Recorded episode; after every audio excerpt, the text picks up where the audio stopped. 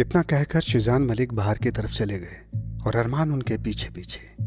करीब पाँच मिनट के बाद अरमान उसी कमरे में मौजूद था, जिस कमरे में एक दिन पहले शिजान मलिक ने अपनी माँ को यानी अरमान की दादी को अरमान से मिलवाया था। ये देखो अरमान, माँ यहाँ लेटी हुई है। अरमान की हैरत की इंतहा नहीं रही। अरमान ने देखा कि उसकी दादी आँखें बंद किए हुए बेड पर लेटी हुई थी। अरमान सोच में पड़ गया कि यह कैसे हो सकता है। कुछ देर पहले उसकी दादी ने उससे बात की थी, मगर इस वक्त वो ऐसे लेटी हुई थी जैसे वो कभी खड़ी ही ना हुई हो। अरमान हक्का बक्का अपने अंकल की तरफ़ देखने लगा। तभी अरमान का ध्यान अपने कोट की जेब की तरफ़ गया। उसने कोट की जेब में हाथ डाला तो वो लॉकेट अभी भी अरमान की जेब में ही था। अरमान उस लॉकेट को निकालने ही वाला था, तभी अचानक अरमान के दिमाग में उसकी दादी के अल्फाज गूंजने लगे। इस लॉकेट के बारे में कभी किसी को कुछ मत बताना। यहाँ तक कि शिजान मलिक को भी नहीं। ये बहुत खास है अरमान, और इसमें जुड़े हुए पत्थर की हिफाजत अपनी जान से भी ज़्यादा करनी पड़ेगी।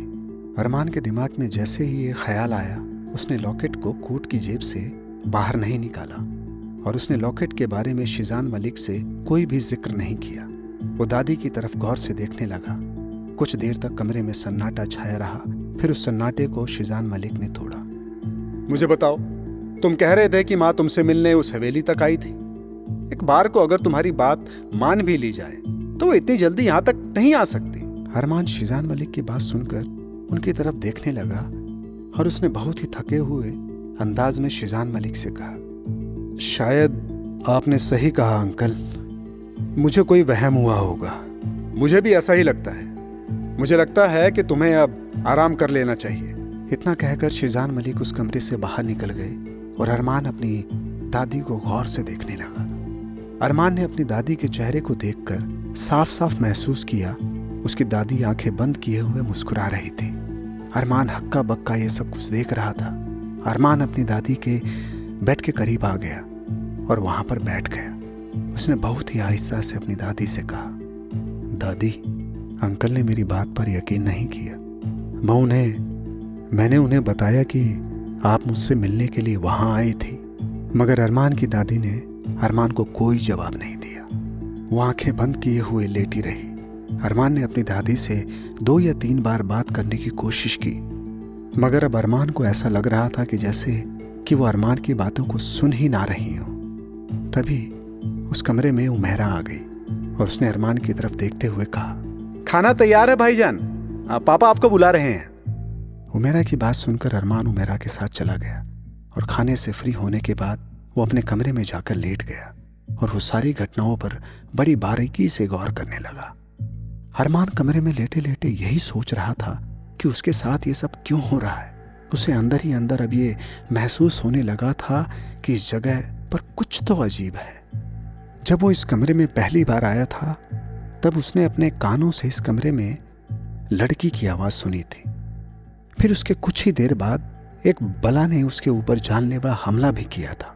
जो एक अजीबो गरीब चमकादड़ की तरह थी, और उसकी आँखों के सामने देखते ही देखते अचानक गायब हो गई। हवेली के पुराने पोर्शन में उसने कुछ लोगों की आवाज़ें भी सुनी थी, जो कोई गीत गुनगुना रहे थे। उसने साफ़ साफ़ महसूस किया था कि जैसे अंदर बहुत से लोग प्रार्थना कर रहे हों, और जब उसने उस कमरे के अंदर प्रवेश किया तो आवाज़ें अचानक बंद हो जाती हैं, और वहाँ पर कोई मौजूद नहीं होता।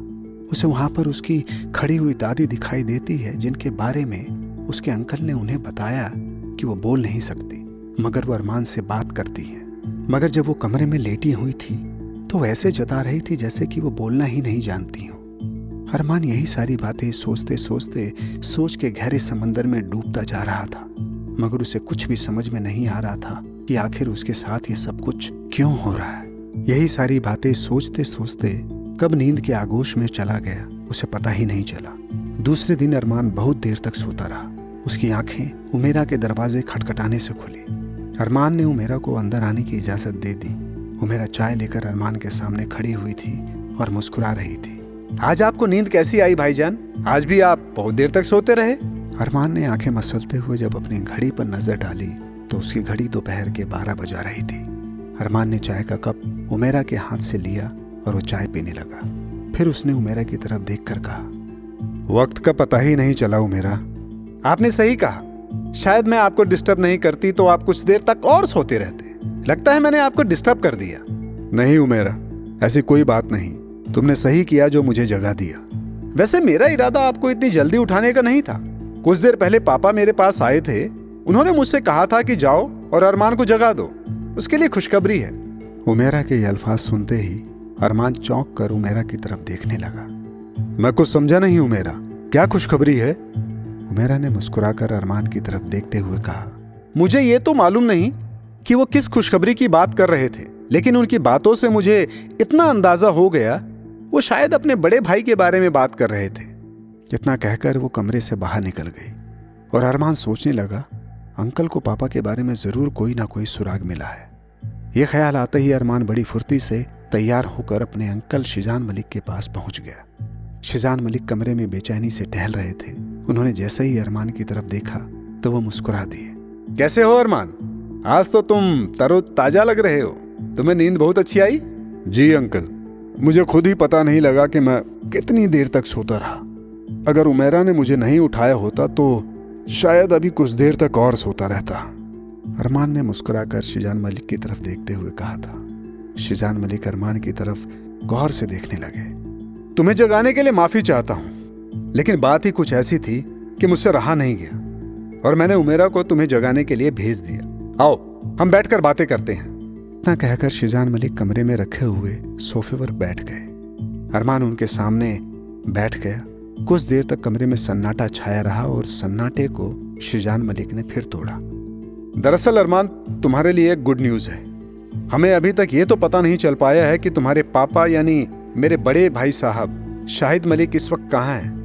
उनकी एक्चुअल लोकेशन क्या है? लेकिन इतना पता चल गया है कि उन्हें आज से करीब छह या सात दिन पहले हमारे फार्म हाउस के बाहर देखा गया था।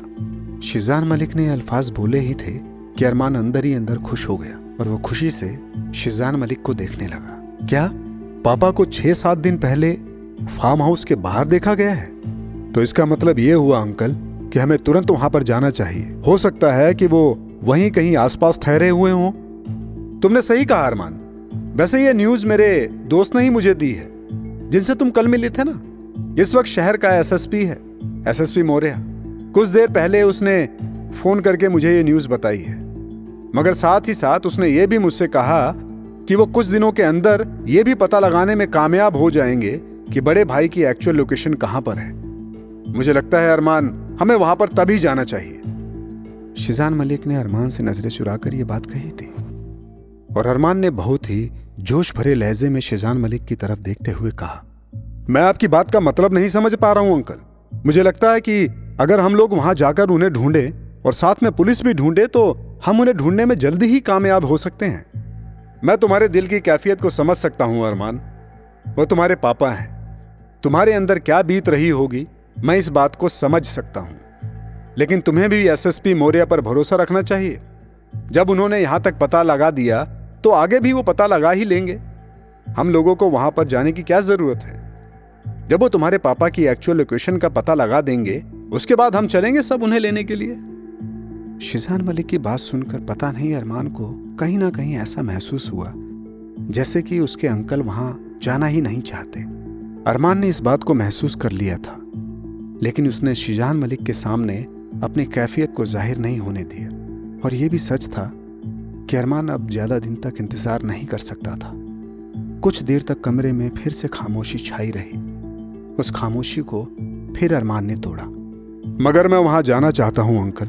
मुझे एसएसपी मौर्य पर पूरा भरोसा है। लेकिन सच तो यह है कि मैं खुद वहाँ पर जाना चाहता हूँ। अगर आप मुझे इसकी इजाज़त दें तो। अरमान की बात सुनकर शिजान मलिक गौर से अरमान की तरफ़ देखने लगे। बहुत देर अरमान को गौर से देखने के बाद उन्होंने बहुत ही गंभीर लहजे में अरमान से कहा, यहाँ से सौ किलोमीटर दूर हमारा एक फार्म हाउस बना हुआ है। वहाँ पर चारों तरफ़ पहाड़ियाँ और घने जंगल के सिवा कुछ नहीं है। और सच पूछो तो हमारी फैमिली के लोग ही उसे फार्म हाउस कहते हैं, मगर वो सिर्फ़ एक फार्म हाउस नहीं, हकीकत में वो एक महल है, जिसे हमारे ही पूर्वजों ने बनवाया था। लेकिन वहाँ पर आज के जमाने की एक एक चीज़ मौजूद है। उसका मेन गेट भी रिमोट कंट्रोल से खुलता है। हमारे बड़े भाई को वहाँ पर जाने का बहुत ही शौक था। वो वहाँ पर कई दिन अकेले में बिताते थे और कभी कभी तो महीनों किसी से मिलते ही नहीं थे। फार्म हाउस हमारे पूर्वजों ने तकरीबन आज से सौ साल पहले बनवाया था। इतना कहकर शिजान मलिक उठकर खड़े हो गए और वो अरमान के करीब जाकर बैठ गए और उन्होंने अरमान की आँखों में आँखें डालकर अरमान से कहा, हमारा इतिहास बहुत पुराना है अरमान। हमारे पूर्वज हिंदुस्तान के रहने वाले नहीं थे। वो यहाँ पर इस तरह से छुट्टियाँ मनाने के लिए आए थे। तुम कह सकते हो कि वो यहाँ घूमने आए थे।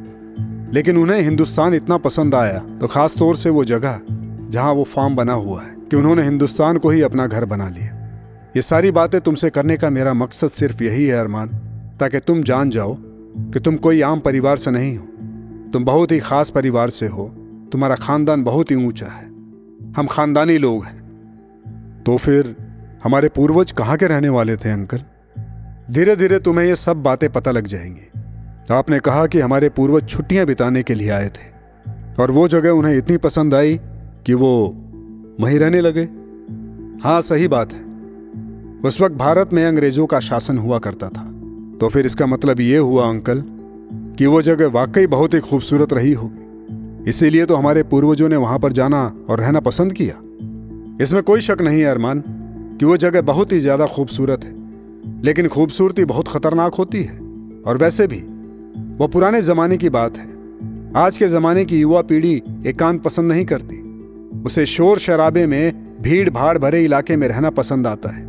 हमारी फैमिली में कोई भी व्यक्ति वहाँ पर जाना पसंद नहीं करता, क्योंकि उस फार्म हाउस के आसपास कोई भी नहीं रहता। वहाँ से दस किलोमीटर दूर एक छोटा सा टाउन है। साफ़ साफ़ अल्फाजों में अगर बात करूँ तो बात यह है, अरमान, कि फार्म हाउस एक वीराने में बना हुआ है। वो जगह तो बहुत खूबसूरत है, अरमान, लेकिन वहाँ आसपास कोई नहीं रहता। तुम वहाँ पर इंसानों की शक्ल देखने के लिए तरस जाओगे। तुम वहाँ पर जाकर करोगे क्या? अगर तुम्हें वहाँ पर किसी इंसान की शक्ल भी देखनी होगी तो तुम्हें उस फार्म हाउस से दस किलोमीटर दूर जाना पड़ेगा। शिजान मलिक कुछ और बोलते, लेकिन तभी अरमान ने उन्हें बोलने से रोक दिया। वो फार्म हाउस जैसा भी हो मुझे उससे कोई फ़र्क नहीं पड़ता। वहाँ पर कोई आसपास रहता हो या ना रहता हो, बस मैं वहाँ पर जाना चाहता हूँ। मैं अपनी तरफ़ से भी कोशिश जारी रखना चाहता हूँ, अंकल। हो सकता है कि आपने पापा को ढूँढने में वहाँ पर कामयाब हो जाऊँ। और वैसे भी, अंकल, मेरा हिंदुस्तान आने का मकसद भी यही था, पापा को ढूंढना। अरमान की बात सुनकर शिजान मलिक अरमान को बहुत गौर से देखने लगे। फिर उन्होंने कुछ देर खामोश रहने के बाद अरमान से कहा तुम्हारी बातों से मुझे ऐसा लग रहा है, अरमान। तुम इस मामले में अपने पापा पर ही गए हो। वो भी बहुत ही जिद्दी किस्म के इंसान थे। एक बार जब वो कोई काम करने की ठान लेते थे तो उसे करे बगैर उन्हें नींद नहीं आती थी। ठीक है, अगर तुम वहाँ पर जाना ही चाहते हो तो हम कल सुबह निकलेंगे। सुबह क्यों, अंकल? आज क्यों नहीं? क्योंकि अरमान, मैंने तुमसे कुछ देर पहले कहा था कि वो फार्म हाउस एक वीराने में बना हुआ है। और तुम उस जगह के बारे में कुछ भी नहीं जानते। तुम हिंदुस्तान पहली बार आए हो, तुम्हें अकेले जाने की इजाज़त नहीं दे सकता। तुम्हें खुद वहाँ पर छोड़ने के लिए जाऊँगा। अब तुम मेरी इतनी बात तो मान ही सकते हो। मान सकते हो कि नहीं? ठीक है, अंकल। जैसी आपकी मर्ज़ी। तो फिर ठीक है। कल सुबह पाँच बजे यहाँ से निकलेंगे। इतना कहकर शिजान मलिक कमरे से बाहर निकल गए और अरमान बेचैनी से टहलने लगा। दरअसल वो जल्द से जल्द उस जगह पर पहुँचना चाहता था, लेकिन वो चाहकर भी अपने अंकल से कुछ कह नहीं सकता। अगर वो आज जाने की जिद करता तो शिजान मलिक बुरा मान जाते। लेकिन अरमान को यह बात सुनकर बहुत ज़्यादा तसल्ली हुई थी कि उसके पापा को कुछ दिन पहले फार्म हाउस के बाहर देखा गया था।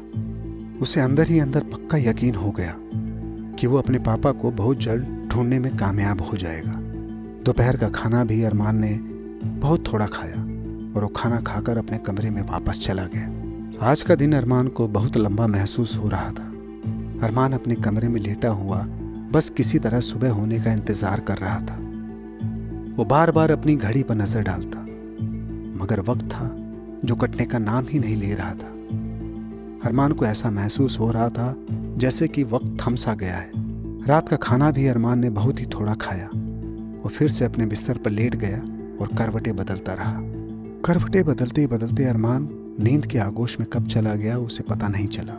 अरमान गहरी नींद में सो रहा था, तभी अचानक अरमान को ऐसा महसूस हुआ कि जैसे कोई उसके पैर को हिलाकर उसे उठाने की कोशिश कर रहा है। अरमान चौक कर उठ गया। जैसे ही अरमान की निगाह सामने की ओर पड़ी तो उसकी हैरत का ठिकाना नहीं रहा। अरमान ने देखा उसके सामने एक बे इंतहा खूबसूरत लड़की खड़ी हुई थी, जो उसे देखे जा रही थी। वो ब्लैक जीन्स वाइट शर्ट और लेडीज़ कोट पहने हुई थी। उसके बाल खुले हुए थे। उसकी आँखों का रंग हल्का नीला था। अरमान उस लड़की को हैरत से देखने लगा। वो लड़की भी अरमान को देख रही थी और काफ़ी देर तक कमरे में सन्नाटा छाया रहा। बहुत देर तक दोनों एक दूसरे को देखते रहे और फिर अरमान ने उस लड़की को देखते हुए हैरत भरे अंदाज में कहा, कौन हो? कौन हो तुम? और अंदर कैसे आई? तुम्हें मैंने पहले तो यहाँ पर नहीं देखा. मगर अरमान के सवाल पर वो लड़की अरमान को ऐसे देखने लगी। अपनी तरफ़ इस तरह देखने से अरमान को अब गुस्सा आने लगा और उसने गुस्से भरे अंदाज में फिर दोबारा थोड़े तेज लहजे में कहा, क्या मैं कोई तुम्हें पागल दिखता हूँ? मैं तुमसे पूछ रहा हूँ। कौन हो तुम? और तुम अंदर कैसे आई? अरमान के दोबारा सवाल करने पर उस लड़की के चेहरे पर गुस्सा झलकने लगा और उसने गुस्से भरे अंदाज में अरमान से कहा, यही सवाल मुझे तुमसे करना चाहिए कि तुम कौन हो और यहाँ पर कैसे आए? और तुम मेरे बिस्तर पर क्यों लेटे हो? अजीब लड़की हो तुम। मैं यहाँ पर पिछले दो तीन दिन से रुका हुआ हूँ। यह मेरे अंकल का घर है और जहाँ तक मैं जानता हूँ, अंकल की सिर्फ़ दो बेटियाँ हैं। तीसरी बेटी के बारे में उन्होंने मुझे कुछ नहीं बताया। तुम किस अंकल की बात कर रहे हो? मैं तुम्हारी बात का मतलब नहीं समझी। लड़की के इस तरह कहने से अरमान बिस्तर से उठ खड़ा हो गया। वो इधर उधर देखने लगा। अरमान का सर चकराने लगा और उसे देखकर अंदर ही अंदर गुस्सा भी आ रहा था। यह पूछने का हक तो मुझे है, मिस्टर। पहले तुम बताओ तुम्हारा क्या नाम है? उसके इस तरह कहने से अरमान का गुस्सा सातवें आसमान पर पहुँच गया, मगर वो अपने गुस्से को जब्त कर गया। मेरा नाम अरमान है। अरमान मलिक। जैसे ही अरमान ने अपना नाम उस लड़की को बताया, वो लड़की हैरत से अरमान की तरफ़ देखने लगी। उसके चेहरे पर गुस्सा, रफू चक्कर हो गया। उसकी आँखों में गुस्से की जगह अब बेबसी दिखाई देने लगी। उस लड़की ने बेबसी भरे अंदाज से अरमान से कहा तो तुम आ ही गए मुझे लेने के लिए। मगर शायद यह भी एक सपना है। हाँ यह सपना ही है। यह हकीकत नहीं। मुझे अब याद आ रहा है कि मैं तुमसे इससे पहले भी मिल चुकी हूँ। मगर उस वक्त तुम्हारी शक्ल मुझे धुंधली धुंधली सी दिखाई दी थी। यकीनन जो जो शक्ल मुझे दिखाई दी थी। अरमान ने फिर गुस्से भरे लहजे में उस लड़की से कहा तुम्हारा नाम क्या है? वो तुम ही हो। तुम कब आओगे? ये क्या बकवास कर रही हो तुम? मैं बकवास नहीं कर रही हूँ। तुम सपने में हो और शायद मैं भी सपने में ही हूँ। देखो बहुत हो गई तुम्हारी बकवास। अब तुम हद पार कर रही हो। सीधे सीधे मुझे बताओ कि तुम कौन हो और तुम्हारा नाम क्या है? मेरा नाम मारिया है अरमान। मुझे यकीन है तुम मुझे ढूंढ लोगे। मैं बहुत सालों से तुम्हारा इंतज़ार कर रही हूँ। सिर्फ़ तुम ही हो। हाँ सिर्फ़ तुम ही हो जो जो जो मुझे मारिया इससे आगे कुछ कहती मगर अचानक अरमान को अजीबोगरीब आवाज़ें सुनाई देने लगी। उसे ऐसा महसूस होने लगा जैसे कि चारों तरफ़ बहुत तेज आवाज़ में घंटियाँ बज रही हों। आवाज़ें इतनी तेज थी, अरमान ने अपने दोनों कान बंद कर लिए और वो घुटनों के बल बैठ गया। आवाजों का शोर बहुत ज़्यादा तेज हो रहा था और अरमान की बेचैनी बढ़ती जा रही थी। घंटियों की आवाज़ इतनी तेज हो गई कि अरमान की बर्दाश्त से बाहर हो गई। अरमान को अपना सर घूमता हुआ महसूस हुआ। उसे बुरी तरह से चक्कर आने लगे। उसे ऐसा महसूस हो रहा था कि जैसे वो बेहोश हो रहा है। अचानक अरमान का बदन ज़मीन पर लुढ़क गया। अरमान पूरी तरीके से बेहोश हो गया कि अचानक अरमान को फिर ऐसा महसूस हुआ कि जैसे कोई उसे बुरी तरह से झंझोड़ रहा हो। अरमान चौंक कर दोबारा उठकर बैठ गया, मगर जैसे ही अरमान उठकर बैठा तो उसने देखा उसके सामने उसके अंकल शिजान मलिक खड़े हुए हैं और वो मुस्कुरा रहे थे। अरमान ने देखा वो अपने बिस्तर पर था। वो हैरत से शिजान मलिक की तरफ़ देखने लगा। शिजान मलिक ने अरमान की तरफ़ देखते हुए कहा, मैं तुम्हें काफ़ी देर से उठाने की कोशिश कर रहा था, अरमान, लेकिन लगता है तुम कोई सपना देख रहे थे। तुम नींद में बड़बड़ा रहे थे। मैं बिस्तर पर कब आया? तुम कहना क्या चाहते हो, अरमान? तुम बिस्तर पर ही तो लेटे थे। तुम ज़रूर कोई सपना देख रहे थे। देखो अपने चेहरे को। तुम्हारे चेहरे पर तो बहुत ज़्यादा पसीना आ रहा है। तुम ठीक तो हो? अरमान ने जैसे ही अपना हाथ अपने चेहरे पर लगाया तो उसने महसूस किया कि उसके चेहरे पर बहुत ज़्यादा पसीना आ रहा था। अरमान सोच में पड़ गया कि आखिर उसके साथ अभी कुछ देर पहले हुआ क्या था? वो लड़की कौन थी? और उसके बात करने के अंदाज से ऐसा लग रहा था जैसे कि वो मुझे जानती हो। वो घंटियों की आवाज़ें, ये सब क्या था? अरमान यही सब कुछ सोच रहा था तभी उसके कानों में शिजान मलिक की आवाज़ टकराई। तुम ठीक हो ना, अरमान? हाँ हाँ अंकल, मैं ठीक हूँ। इस वक्त सुबह के पाँच बज रहे हैं, अरमान। तुम नहा धोकर फ्रेश हो जाओ, हमें फार्म हाउस निकलना है। इतना कहकर शिजान मलिक अरमान के कमरे से बाहर निकल गए और अरमान बिस्तर पर लेटा हुआ अपना सर पकड़कर बैठ गया। वो समझ नहीं पा रहा था कि अभी अभी कुछ देर पहले जो उसने देखा, वो क्या था? सपना था? या वहम था? या हकीकत?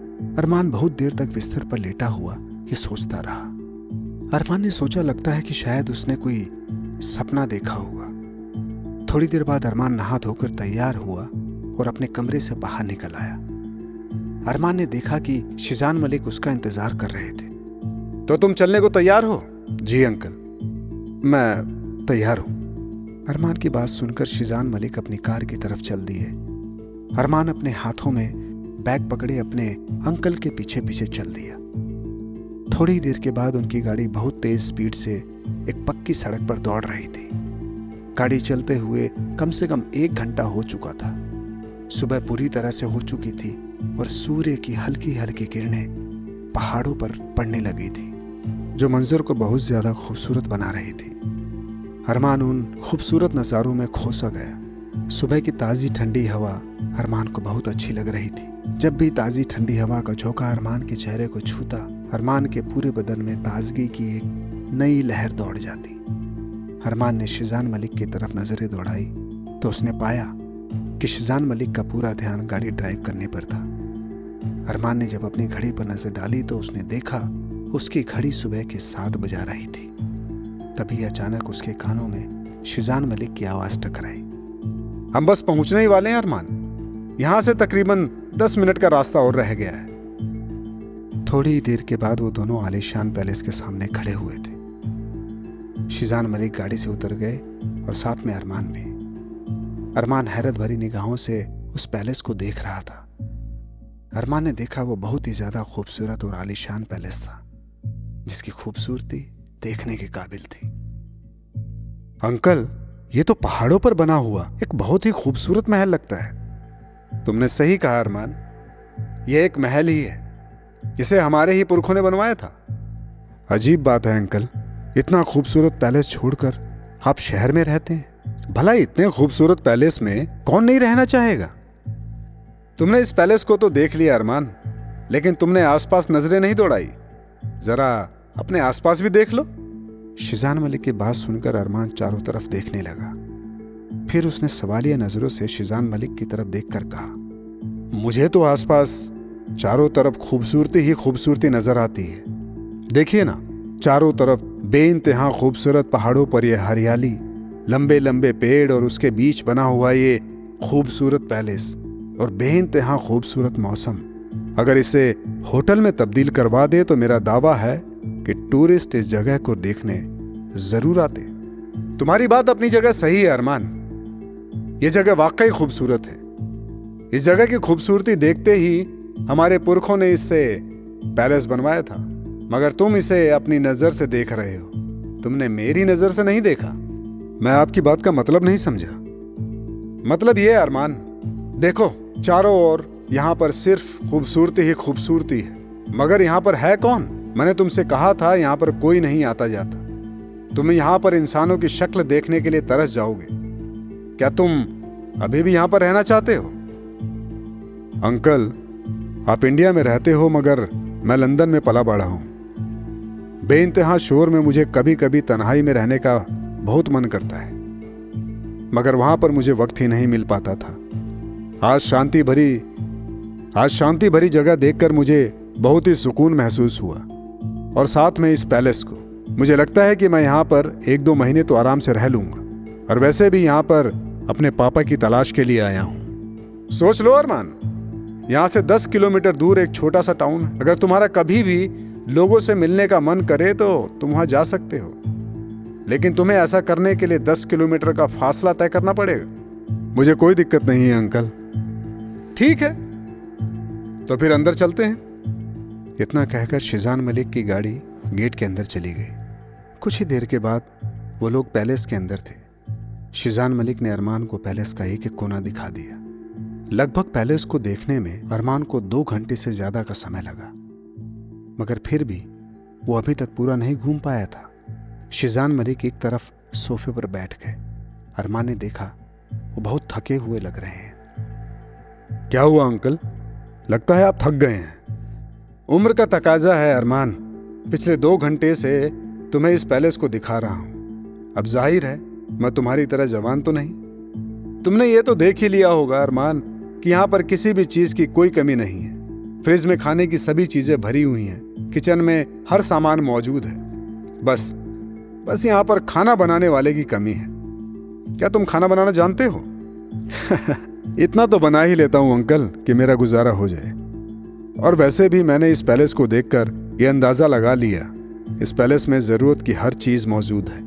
फिर वो चाहे कपड़े हों या फिर खाना पीना यहाँ पर सबसे गौर करने वाली बात यह है कि यहाँ पर पाँच लग्जरी कारें हैं, छह बाइक भी बाहर खड़ी हैं। लेकिन जब यहाँ पर कोई आता जाता नहीं है तो फिर ये यहाँ पर ज़रूरत का हर सामान मौजूद क्यों है? अरमान, मैं तो यहाँ पर बहुत कम आता जाता हूँ। लेकिन तुम शायद भूल गए। मैंने तुमसे कहा था कि तुम्हारे पापा यहाँ पर आया जाया करते थे। और यहाँ वो महीनों वक्त गुजारते थे। और दूसरी बात यह कि हमारा पुश्तैनी पैलेस है। हम इसे खाली नहीं रखते। यहाँ पर हम ज़रूरत का हर सामान मौजूद रखते हैं। यह हमारी ज़िम्मेदारी है। धीरे धीरे तुम सब समझ जाओगे। और जो तुम्हें बाहर की तरफ़ बाइक खड़ी दिख रही हैं, और साथ में लग्जरी कारें भी। अरमान, ये सब चालू हैं। इनकी टंकियों में तेल फुल रहता है। तुम्हें कहीं भी आने जाने में परेशानी नहीं होगी। यह सब तुम्हारा ही है, अरमान। तुम चाहो तो इसका इस्तेमाल कर सकते हो।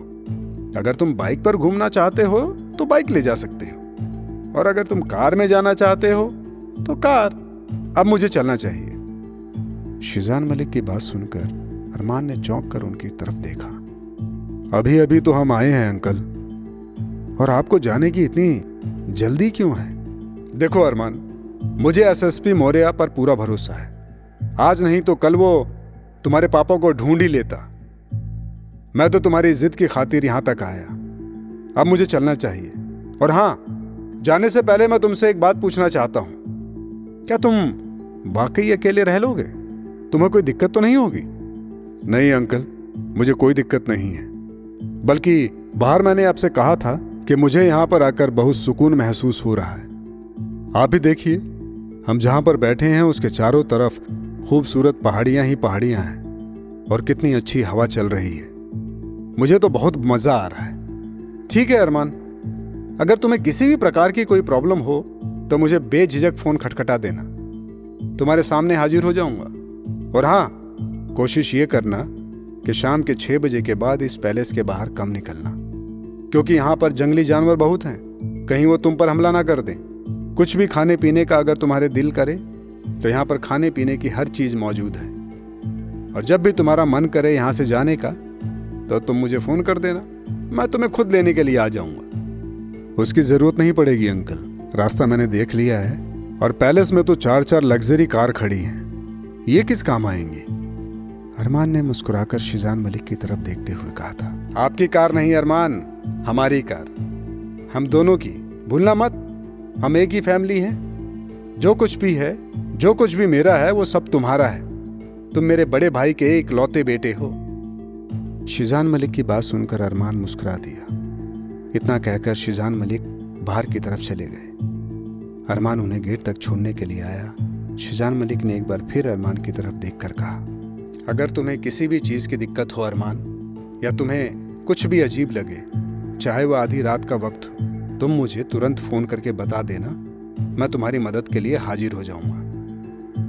मैं तुम्हारी मदद के लिए हाजिर हो जाऊँगा। आप बिल्कुल फ़िक्र ना करें, अंकल। आप जैसा कहेंगे, मैं वैसा ही करूँगा। ठीक है, मैं चलता हूँ। अपना ख्याल रखना। इतना कहकर शिजान मलिक ने अपनी गाड़ी स्टार्ट कर दी और देखते ही देखते कार अरमान की आँखों से ओझल हो गई। अरमान वहाँ पर अकेला रह गया।